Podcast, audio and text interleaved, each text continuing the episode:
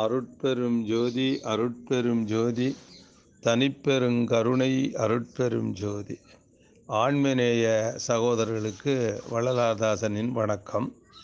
இன்று அருட்பெருஞ்சோதி அகவலிலே மூன்றாவது நான்காவது வரிகளை பற்றி சிந்திப்போம்.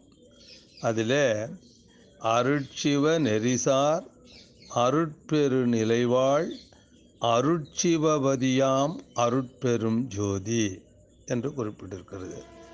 அந்த அருட்பெரும் ஜோதி யார் என்பதை இதிலே சுட்டி காட்டுகிறார் என்று நான் எண்ணுகிறேன்.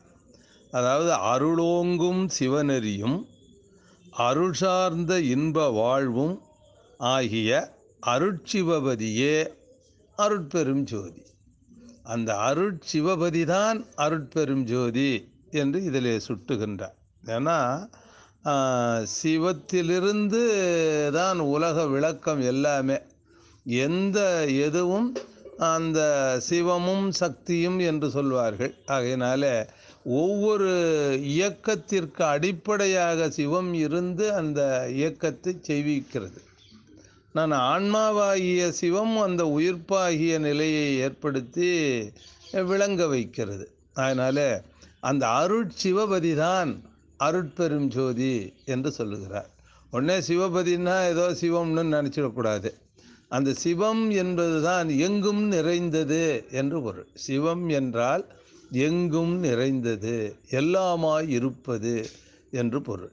அதனால தான் அப்பா நான் வேண்டுதல் கேட்டு அருள் புரிதல் வேண்டும் என்ற பாடலிலே கூட அவர் என்ன சொல்கிறாரு செப்பாத மேனிலை மேல் சுத்த சிவமார்க்கம் சிகழ்ந்தோங்க அருட்சோதி செலுத்திவிடல் வேண்டும் அப்படின்னு வேண்டுதல் அவருக்கு அங்கே என்ன சொல்கிறாருன்னா சுத்த சிவமார்க்கம்னே சொல்கிறார் இந்த சுத்த சிவமார்க்கம் தான் சமரச சுத்த சன்மார்க்கம்.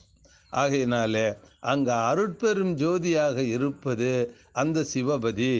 அந்த சிவபதி தான் அருளோங்கும் சிவநெறியிலே இருந்து அருள் சார்ந்த இன்ப இன்பத்தை வழங்குகின்ற வாழ்வை வழங்குகின்ற சிவபதி அருட்பெரும் ஜோதி என இதிலே சுட்டுகிறார் என்பதை அறிந்து இன்புற வேண்டும் என வேண்டி நிறைவு செய்கிறேன். நன்றி வணக்கம்.